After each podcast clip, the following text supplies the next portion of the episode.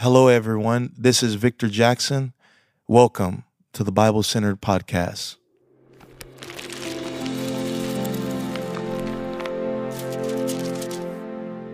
Welcome back to another episode of Bible Centered with Victor Jackson.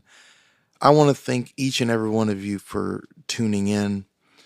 Um, I want to thank you for your your patience. I have been working on some incredible content from each for each and every one of you.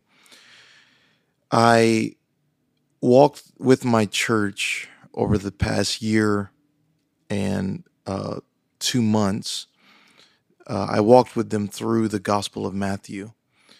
I took them through the scriptures verse by verse and uh, explained the historical cultural context and how it is applicable to our lives. It has revolutionized our church. We finally uh, close out the Gospel of Matthew um, in August, uh, this August. So it would have taken May, June, July, August, a year and four months to get through the Gospel of Matthew. As I was praying over this podcast and praying over everyone that listens in every week, I want to be faithful with what God has put in my heart and put in my spirit. So, God has been dealing with me the last three weeks to work on putting some content together to walk those on the Bible Centered with Victor Jackson podcast, walk you through the scriptures verse by verse, starting with Matthew. And not only just re- giving you a podcast episode uh, once a week, but giving you a podcast episode anywhere from five to seven times a week. Uh, I, I care about you guys. I, I care about the the faithful listeners, uh, those that have subscribed as well. Thousands of people all around the world and when we started this podcast, I was just wanted to be faithful with giving you, you know, the word of God. And it's it's grown into something so uh, large that in order for me to be faithful, I can't just give it to you once a week. So I have been working on giving you this content several times a week and I want to get it to you first thing in the morning, not in the afternoon. And I just want to thank all the listeners for uh, working with me and being patient with me while I'm trying and striving uh, to give you a high quality product that takes a lot of hours, a lot of time. Uh, we're working on making a studio, um, so many things that we're working on, but I just want to be a faithful steward of God's word. And those that are listening, I know you want to understand the book. And so I'm going to be walking through uh, with you in the Gospel of Matthew, uh, starting out with this book because everything is foundational to Jesus. That some people focus on the epistles first, but you can't understand Christ like behaviors without understanding the life of Christ. And so when we planted our church in Orlando, I didn't want to start off our church on getting religious behaviors without understanding the Christ that is to fuel those behaviors. And it has revolutionized our church. People love it. People are learning. People are growing because of all the different nuances that God has placed in his text uh, to not only help us understand, but also to help us to apply. Proper understanding will lead to proper application. Proper theology will always lead to proper application. And so in this these podcast episodes, my desire for you my desire for you is to not only get the word, but receive the engrafted word uh, that can truly uh, transform your walk with God. And I want to thank you for tuning in uh, because I have a conviction about this. I'm passionate about this. I'm passionate about God's word. And when we initially, you know, launched this podcast, uh, you know, we were just going to, I just wanted to give you everything that God has given me. And your feedback and your support and your love and all of those things have, I, I want to give you all of me, but I want to give you even more. And that's what I'm striving to do. So, what I gave our church uh, in a year in four months, uh, I'm going to be giving the Bible Centered podcast in a month. So y'all pray for me uh, that I can uh, get that done and give it to you uh, properly uh, as God has given it to me. Um, and so today we're going to be reading Matthew chapter 1, verse 1 through 25. And as we read chapter 1 through 25, I'm going to be reading it uh, for the sake of our listeners. Uh, I'm going to be reading it uh, in the ESV uh, version, uh, the English Standard Version, uh, just for comprehension. Um, there are different translations of the Bible um, some focus on uh, the literal grammatical context from the Koine Greek. Uh, others focus more on the author's intended idea, where they give it to you in a uh, a modern vernacular. All these translations are striving to stay true to the nuances of the text uh, the KJV tries to stay close to the literal and grammatical uh, um, uh, wording of the Koine Greek. Um, and like the New Living Translation, they go rather with the author's intended idea and help his intended idea be more understandable to the reader. Uh, ESV is a healthy balance um, focusing on the literal and grammatical of the Koine Greek, uh, which was the original language that uh, the New Testament uh, was written in. And um, the ESV stays very close um, to the grammar and the author's intended idea. There's substance in all these uh, different translations, but uh, the KJV, the ESV, those are good, um, solid ones with uh, many different scholars um, uh, that have done their research and uh, translated accordingly. Um, so I, I want to read this and and thank you guys for your prayers. My my wife is due with our daughter uh, in September, and so this will be our second child and uh, we're we're excited about it. We're, we're, we're excited about it. Thank you for your support and your love. The book has been uh, doing great in English and in Spanish. A word to the broken.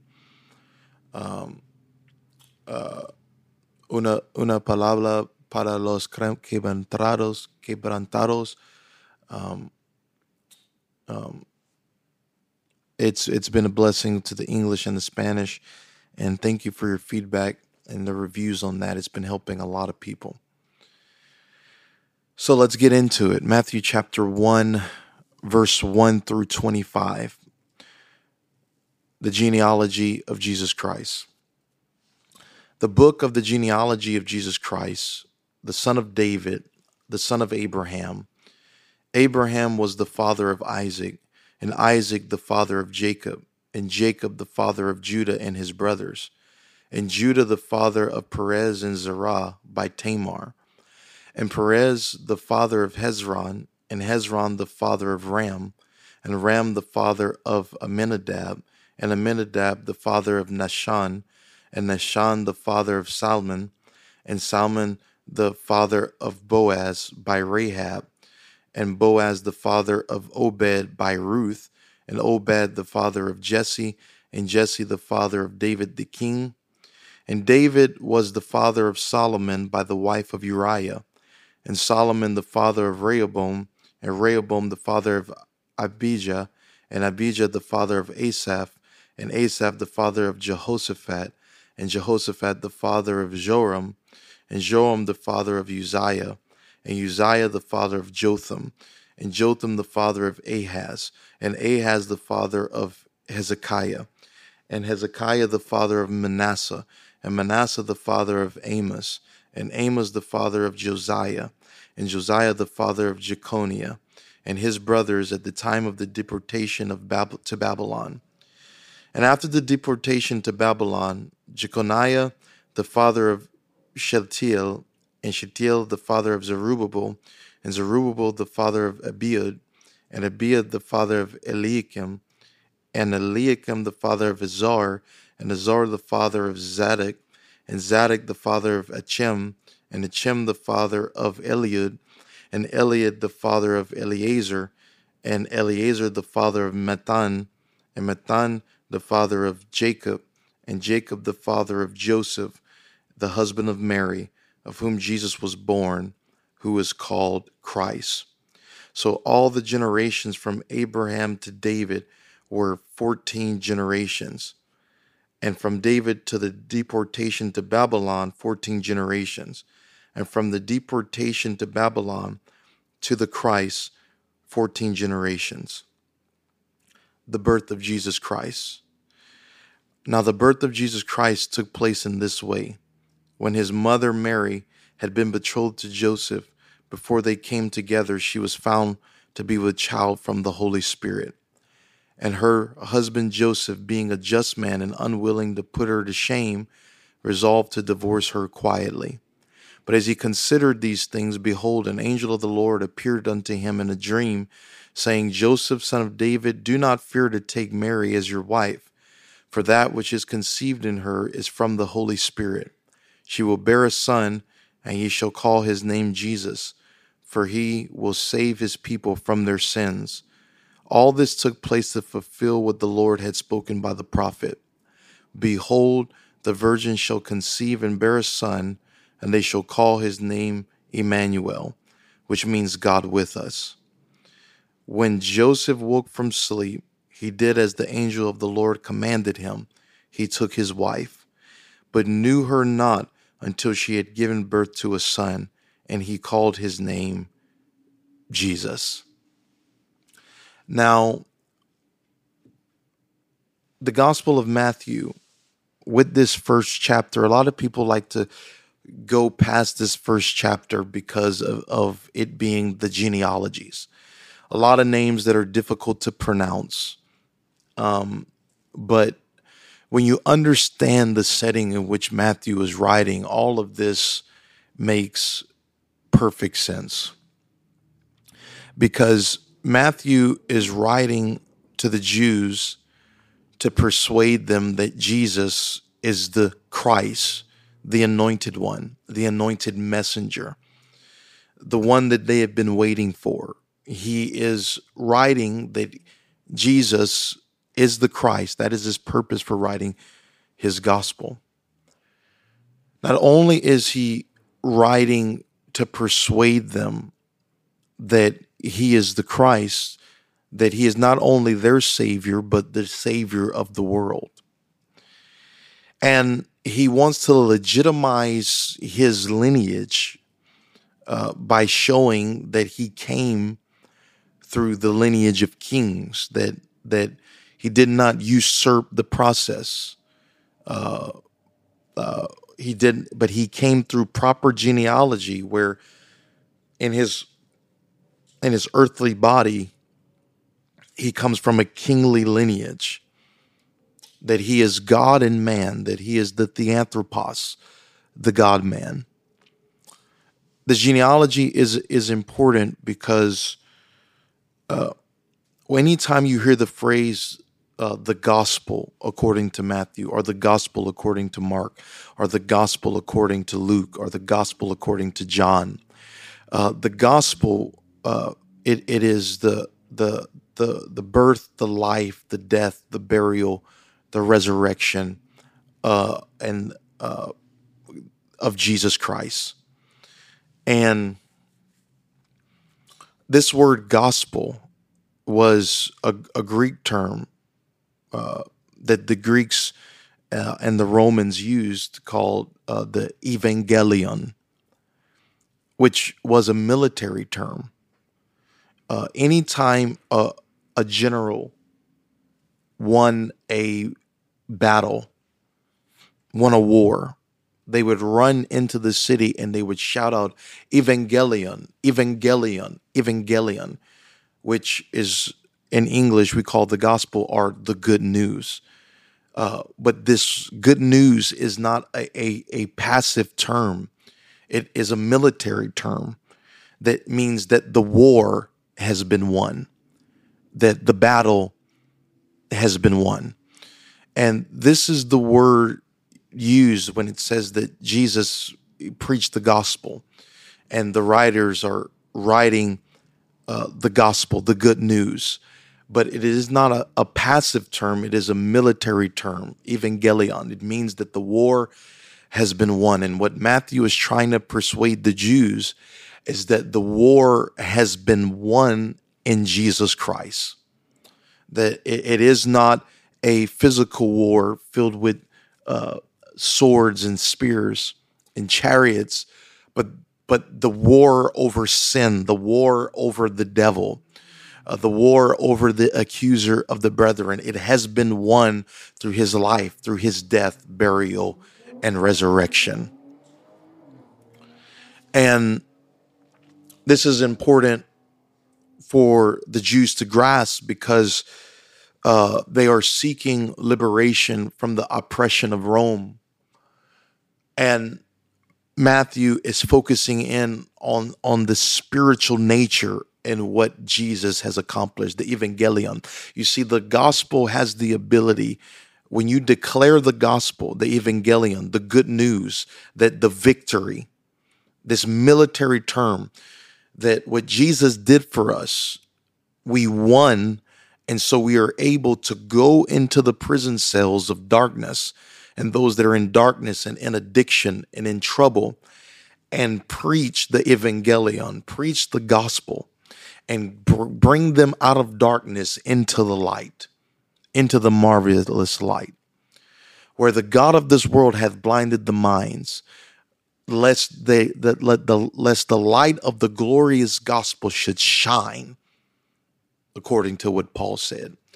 You see, the gospel is the military victory that has been won by what Jesus did for us, where we are able to go into those, preach the gospel to those that have been in depression and been in anxiety and been living in fear and been living in abuse and been living in suffering and go and preach the gospel and bring them out from the bondage of sin, out from the bondage of Satan, out from the bondage of darkness and bring them into the power of God and light.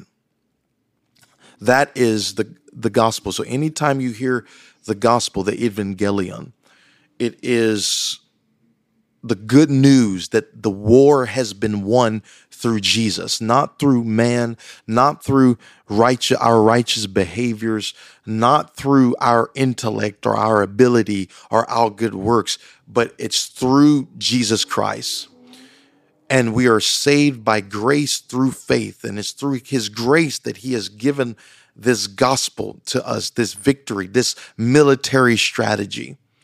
And we can obey this gospel by believing in him, by repenting of our sins, by being baptized in his name, by receiving his spirit and allowing his spirit spirit to do a work of sanctification uh, in in in this life on earth that this gospel would shine through our mortal bodies, uh, through uh, how we treat one another, through love, through through uh, living according to God's commandments, the gospel. And so he is declaring the military strategy through the life of Jesus that has been won. We can go into the prison cells and say, hey, the battle's already won through Jesus Christ. That's the good news. We don't have to fight this by ourselves. We don't have to fight the, the enemy's already defeated. Sin has already been conquered by his blood. Evangelion, the gospel. And so it's important for us to grasp that he is presenting to them the gospel. Um, and which is the life of Jesus, the death, burial, and resurrection. Now, he wants to take us through the genealogy of Jesus Christ, and he does it in a very unique way, a very unheard of way, because in verse 1 it says, the book of the generation of Jesus Christ, the son of David, the son of Abraham. Now, this is this is completely against their culture and ancient Near Eastern culture. Because when you start a genealogy, you always start with the oldest person. Um, you always start with the oldest person. And but this is this is profound because he starts it with Jesus. So he is already alluding to the Jews, Jesus' superiority to everyone in the lineage that Jesus is greater than Abraham. He's greater than David. He's greater than Solomon. He's greater than all of these people, that he is superior and, and, and that he existed before all of them. He is appealing to the divinity of Jesus Christ. Later, when you go down to verse 16, it says, And Jacob begat Joseph, the husband of Mary, of whom was born Jesus, who is called Christ. So, Jesus, his name, it, it, represents that divinity, but when you say Christ, it represents his humanity. Because Christ is the a messianic term, which is the term of the Messiah. That what Jesus uh, that he was God, but he became flesh as our Messiah. So there were many people in the world during Jesus' time who was named uh, Jesus, but there was only one Jesus Christ. So, so it's not only his divinity of his name in Jesus, but he is the only person that took on the role and fulfilled the role and the assignment of Christ. Jesus is his divinity. Christ is his humanity. When you say in the name of Jesus Christ, you are pulling on the divinity and the humanity of what was accomplished on that cross. The God man, the Theo God, Anthropos man, the God man. Um, and so, with that being said, it is important for us to grasp that he mentions Jesus first. And so he's saying that he existed before all of these things and he is superior before David, before Adam, before Abraham, before all of that. And by by him was everything that was made. And without him nothing was made that was made according to John 1. So he says he puts them at, at the beginning of the genealogy, which is incredible because he is bringing a focus that he is the center and he is the he is the preeminent one above all of these things. Now, the theme of Matthew is fulfillment. I have to. I, I, this is the first episode on Matthew one, uh, giving you an introduction. So I've got to give you all the theological uh, backdrop so the theme of Matthew is fulfillment. Uh, many times he says, and it was fulfilled, saying it was fulfilled because the Jews had to see how Jesus fulfilled the Old Testament. That he did not come to destroy the law, but he came to fulfill the law. Um, and, and this is profound to me, guys. I love the word of God. This is this is this is amazing to me because Matthew is trying to present Jesus as the new Moses. Uh, if you notice, uh, Moses, God inspired Moses to write the first five books of the Bible Genesis, Exodus, Leviticus, uh, um, Numbers, Deuteronomy. Uh, God inspired Moses to write those first five books, the Pentateuch, the Torah. What Matthew does is he emphasizes five discourses of Jesus Christ. And he's showing the similitude uh, of him being like Moses. And just like Moses uh, gets the word in the desert, in the wilderness. He emphasizes Jesus being in the wilderness, being tempted and giving the word. And he he emphasizes the mountaintops of Jesus. Uh, just like it shows Moses being on the mountaintop receiving the law, he speaks of Jesus being on the mountain giving giving the word, the beatitudes. Um, uh, these uh, these blessings uh, from the mountain. So he shows the similarities, but he this new Moses is not leading Israel out of Egypt, but he's leading Egypt out of sin. He's he's leading Israel out of sin. And this this is a spiritual bondage because they were in bondage under the Egyptians and Moses led them out of that bondage. But they were still in the bondage of sin. But Jesus comes not to bring them out of the geographical location of Egypt bondage or, or out of Roman bondage, but he came to bring them out of the bondage of sin. And it is more difficult to bring someone out of sin than it is to bring them out of Egypt.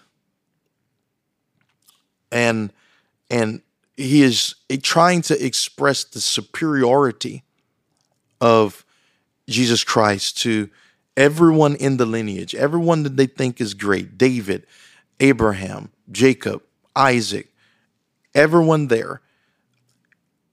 Matthew is expressing this superiority.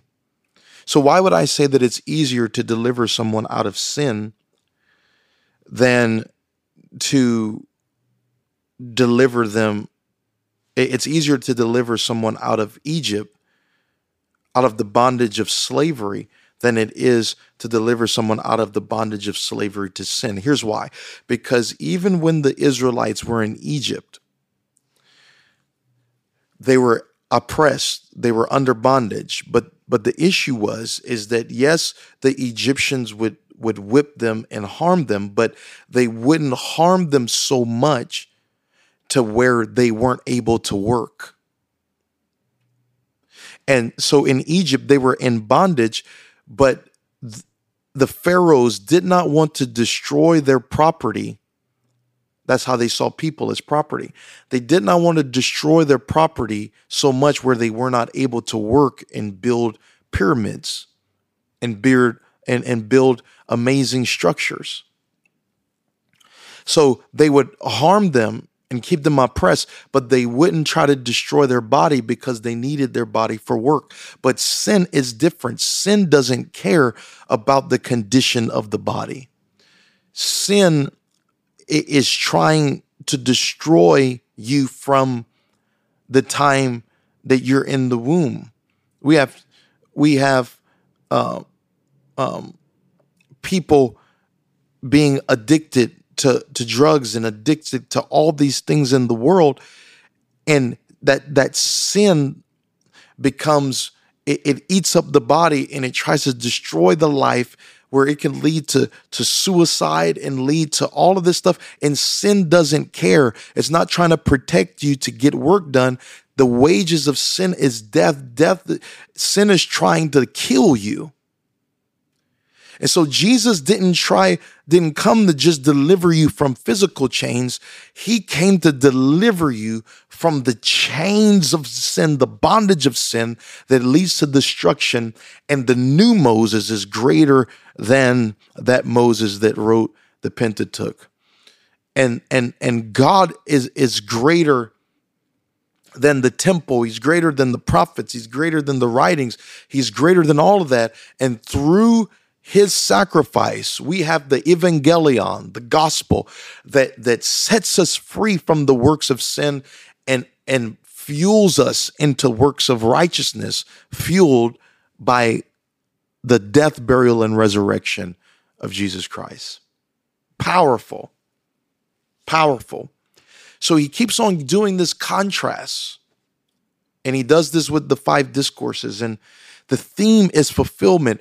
And so he starts walking down the path of Jesus' genealogy and fulfillment. So in verse one, he says Jesus Christ. It's emphasizing his divinity because he puts him first, which was uncommon in this time. But in verse 16, he says, Whom was born Jesus, who is called Christ. So there he emphasizes his humanity. So divinity, he's before all of these people in the genealogy, but in his humanity, he comes out of these people in the genealogy in verse 16. Now let's walk through this.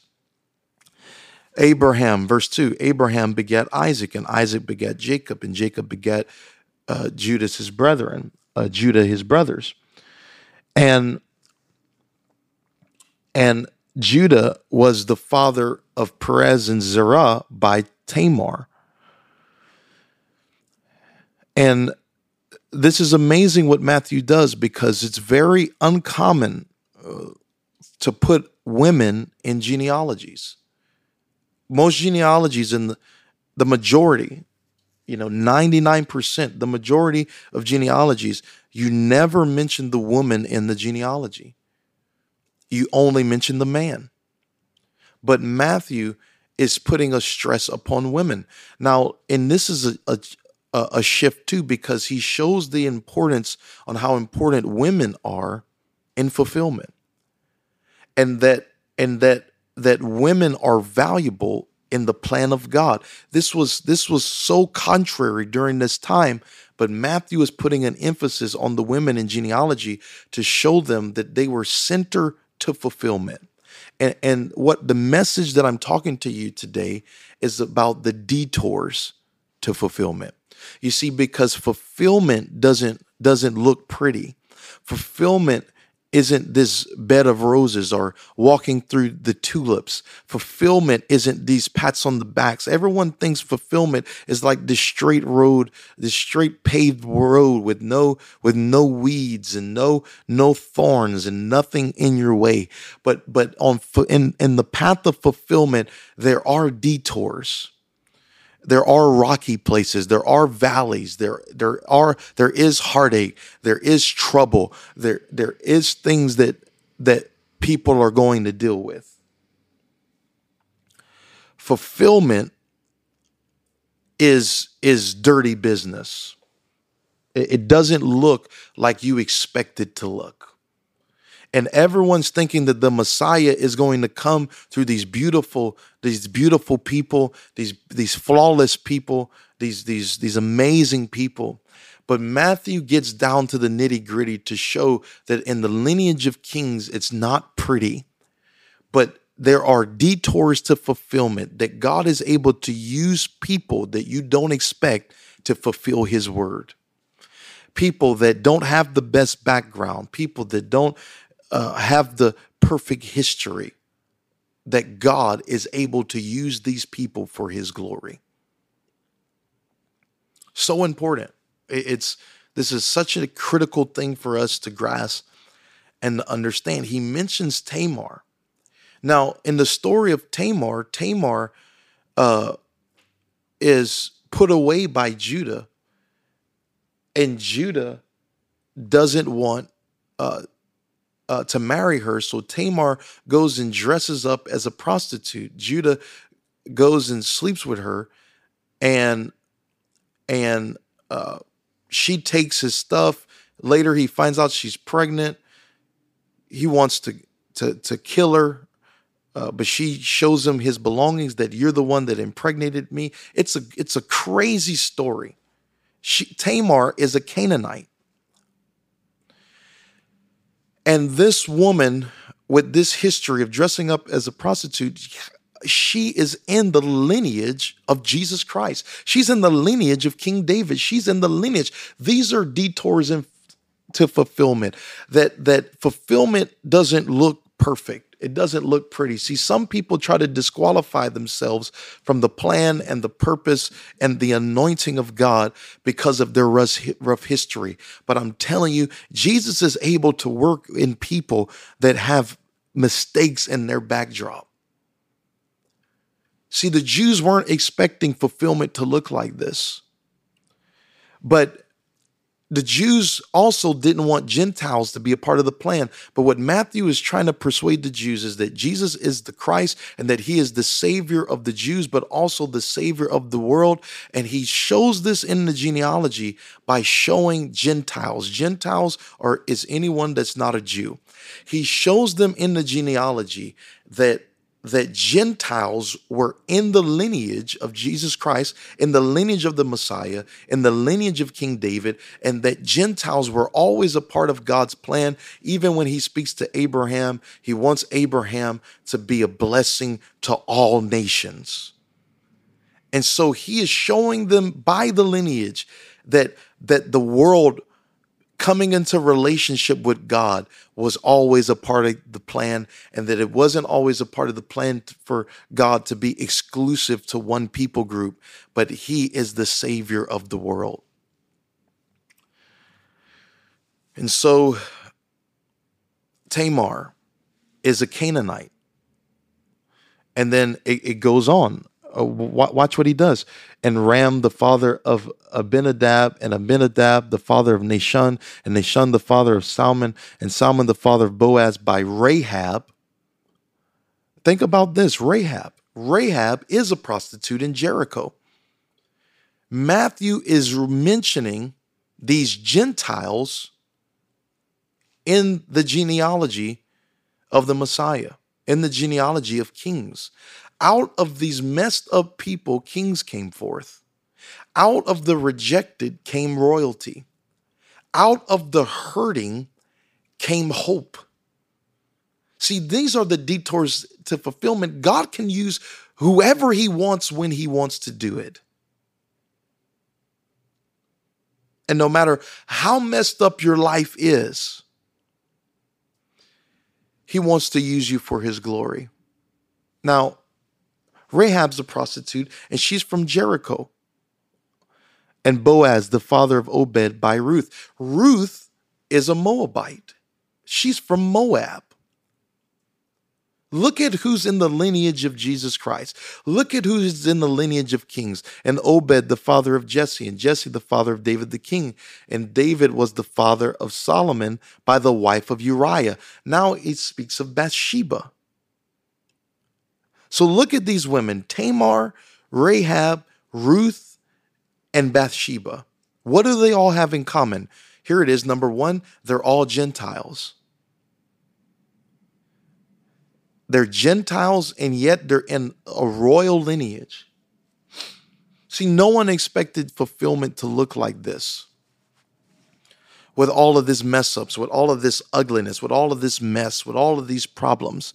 But God is able from your life with all of your mistakes and anything that you've done in your world, God is able from th- those ashes, He is able to get glory and use your life to bring you closer to Jesus.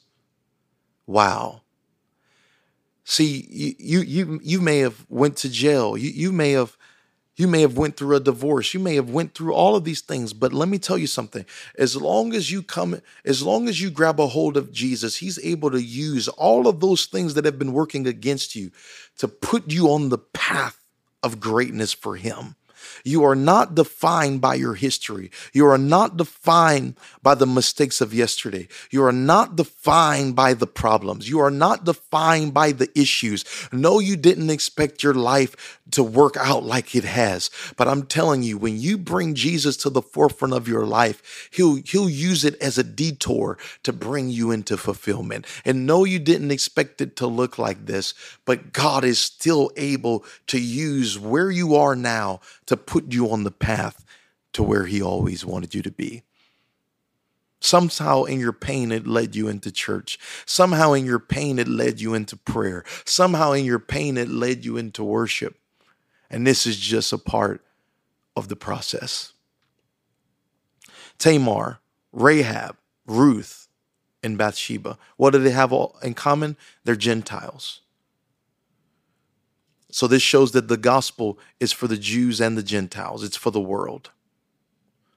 Those that have 613 laws and those that didn't have any laws, this gospel is for you. Those that were raised in a strict family, those that were raised in a family full of drug addicts, this gospel is for you. Jesus reached into every iota of every nationality and background. And he died for every Muslim, for every Hindu, for, for every Buddhist, for, for every every person in every caste system. He died for every untouchable, for every Brahmin. Jesus died for everyone. And Matthew wants to show from the beginning that this this Jesus Christ belongs to the world, not just an exclusive group. Tamar, Rahab, Ruth, and Bathsheba. Number one, they're women. Women are an important part of the plan of God. Number two, they are Gentiles. Gentiles have a role in the kingdom of God. Number three, this is gonna this is powerful. Number three, all all the places that they are from, they were cursed by God in the Old Testament. Tamar was a Canaanite. God said, Cursed be Canaan. Everything that came out of Canaan. He said, Cursed be Canaan. They were supposed to possess the Canaanites. Tamar was cursed. Rahab was from Jericho. Jericho was cursed. Ruth was from Moab. Moab was cursed because of them resisting the children of Israel. Uh, Bathsheba was a Hittite. The Hittites were cursed. But the powerful thing about this is that when those curses met the blood of Jesus, every curse was broken. Because on the cross, the Bible says, Cursed is everyone that hangs on a tree. On the cross, Jesus became a curse for us. He took on every gene- genealogical curse, every curse on your genealogy. He put upon himself on the cross and he broke that curse. All you got to do is say the name over your life every curse is broken. When those curses met Jesus, the curse was broken. The curses of the past, any curses of the present, any curses of the future in Jesus, it's all broken. Don't you just because just because your mama was an alcoholic don't mean that you have to be an alcoholic. The curse is broken in the name of Jesus. Just because your dad backslid doesn't mean that you have to backslide. The curse is broken in the name of Jesus. Just because your grandpa had anger issues doesn't mean that you have to have anger issues. The curse is broken in the name of Jesus. Oh, I feel the Holy Ghost while I'm talking to somebody that's listening right now. Everything is broken in the name of Jesus, no matter how far the serial killers went in your genealogy. When you came into relationship with Jesus, when you took on his name, when you receive his spirit, every single curse has been broken in that moment. Everything is broken in the name of the Lord Jesus Christ of Nazareth. It's broken. Somebody needs to say it's broken. That's what's powerful about the gospel. We already see what Jesus is able to do. He is able to redeem. He is able to restore. He is able to revive. He is able to make whole. He is able to do exceeding abundantly above all that we're able to ask or even think, according to the power that works in us. He's able to redeem every Gentile. How bad is your lineage? Everybody has people that they don't want to claim. Everybody has that cousin that we don't want to say we're related to. Y'all show up to family reunion, you don't want to you don't want to claim them. People ask you, "Is that your cousin?" You're like, "Oh man, wow, wow," and, and you change the subject because there's some people in your lineage you don't even want to be associated with. But aren't you thankful that through the blood of Jesus, you don't look like what you've been through? Uh, through the blood of Jesus, you don't look like what you came out of. My word, the curses were broken in Jesus. And, and it, it shows the, the genealogy of Jesus all the way through um, these incredible people even through Babylon, even while they're in captivity, God was still working. These are the detours to fulfillment because in these people's lives, you would not expect God to be moving. And while they were in captivity in Babylon, you would not expect that God is moving.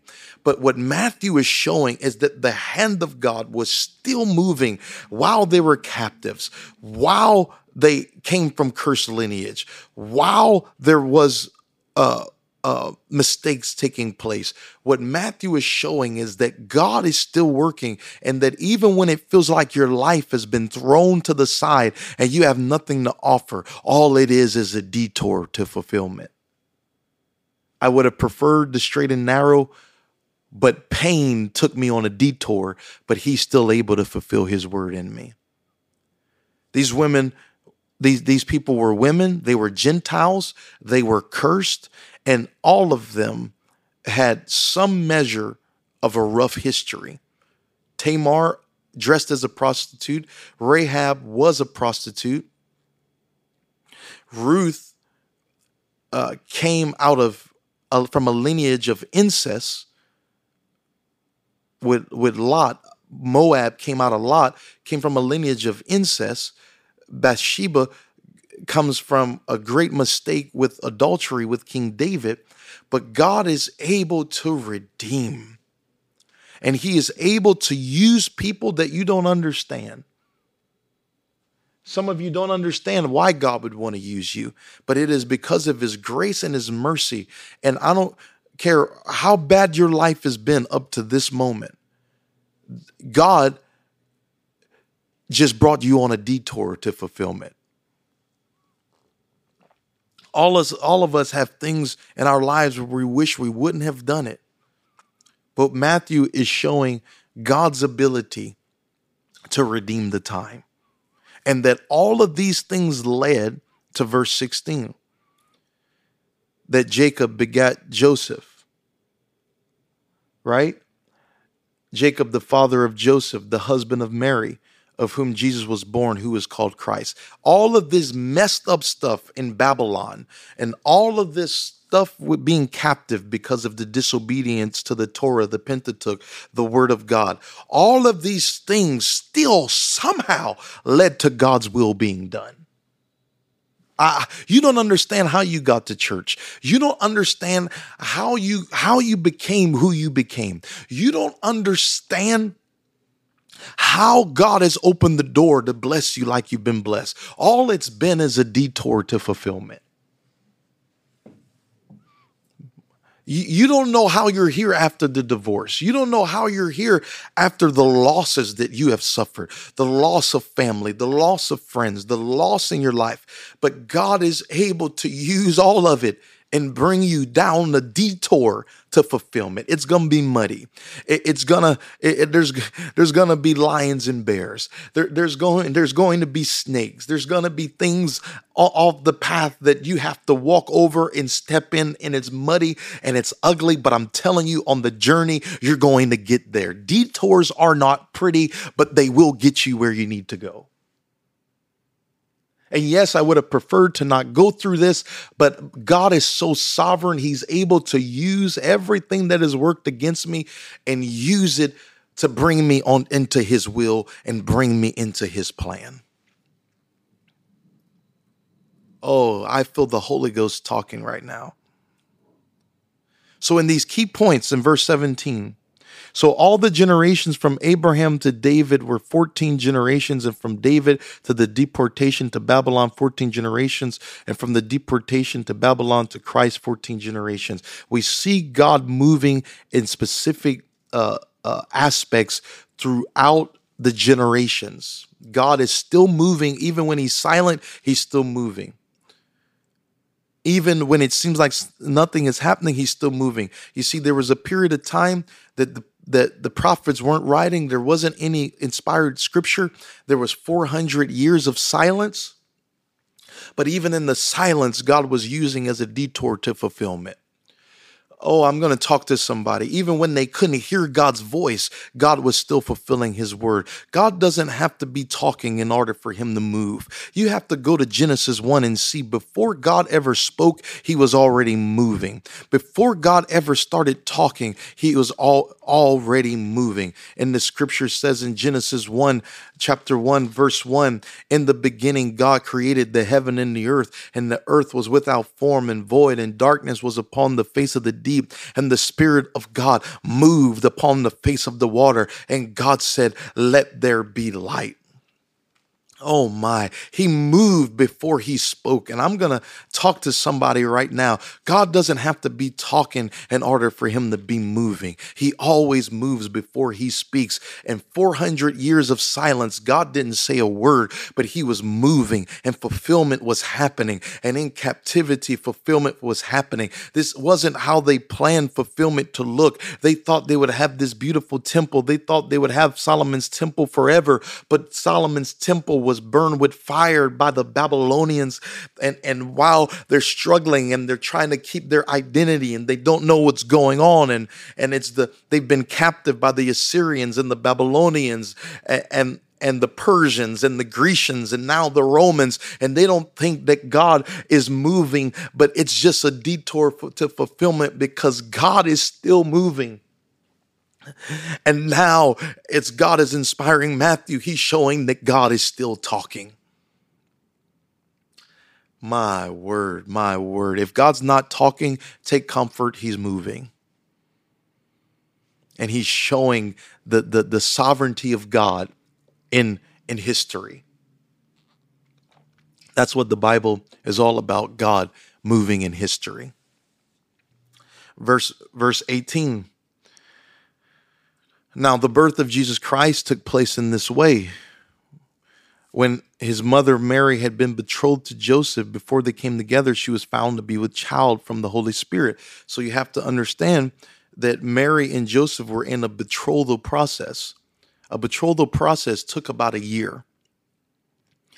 And in that process of the year, the, the woman's belongings, uh, the dowry, was being transferred to the man and it took about a year and for you to interrupt that process it was it would be considered a divorce even though the marriage wasn't consummated because of the legality of that betrothal process to interrupt it, it, it would be considered a divorce and so they have been betrothed. So Mary's planning her, her wedding. She's, she's planning the colors for her wedding. She's picking out her bridesmaids. She's picking out her maids of honor. And all of a sudden, an angel just shows up with, with a promise that just wrecks everything. And him being a just man, he didn't want to make her an example. He could have made of her example. I got to thank God for Joseph because Joseph didn't want to make her a public example. During this time, people could put away their wives for anything. Uh, they, they would put their, their wives away for cooking a bad meal. They would put their wives away for for you know her not doing her hair, or or any any little thing. They would give a writing uh, and a bill of divorcement for any little thing.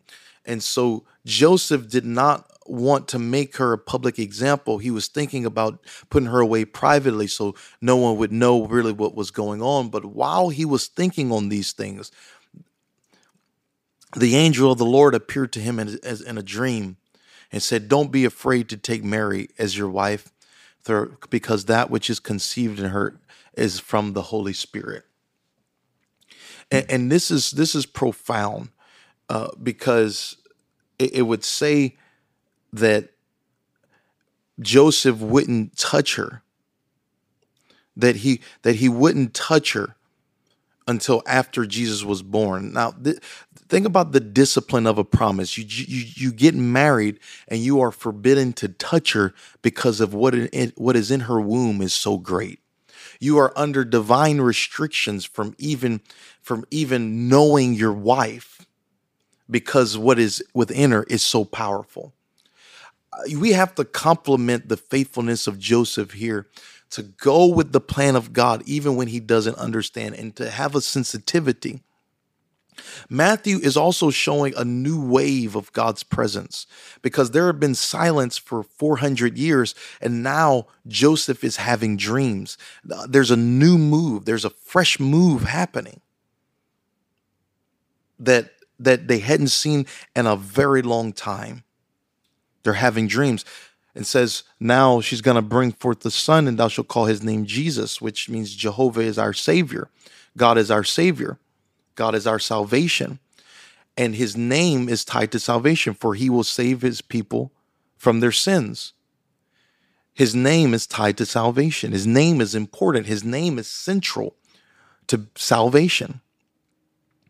And then Matthew says, All this took place to fulfill what the Lord had spoken by the prophet Behold, the virgin shall conceive and bear a son, and they shall call his name Emmanuel, which means God with us in verse 23 so so jesus was the god man. It was god with us. It was he was fully god and fully man. He was the creator that humbled himself as a as a creature. He he was he was the the priest that humbled himself and became a lamb. Uh, he he he was he was the offerer and the offering. The God man, fully God and fully man, Jehovah in the flesh. And you're going to see this as we walk through the scriptures that he reveals and gives hints to his disciples that he is the Kurios, the Jehovah in the flesh, the, the one God that has come and walked among them, that this is God with us now after 400 years of silence now god is with us. Now now the, these were not this was not the perfect environment for god to come in but these are the detours to fulfillment. God will fulfill things in your life in in in chaotic moments. When you don't want him to when you don't expect him to when you feel like all is lost he is still working a plan of fulfillment in the most unexpected times. Jesus comes to earth, watch this, while they're under Roman captivity. What I, I would at least think that they should be liberated before God started uh, decided to fulfill his word. But he comes while they're in captivity to fulfill his word. Profound to me. When Joseph woke from sleep, he did as the angel of the Lord commanded him. He took his wife, but knew her not until she had given birth to a son and called his name Jesus. These are the detours to fulfillment. He's working. Look what God does. He works through a prostitute, uh, someone that dressed as a prostitute, a prostitute, uh, someone that came down from a lineage of incest, an adulteress. Watch this Joseph, a carpenter, wow. The things that God uses to bring himself glory. The, the situation that you're in right now is just an opportunity to bring God glory. Because no one can take the credit for what God did.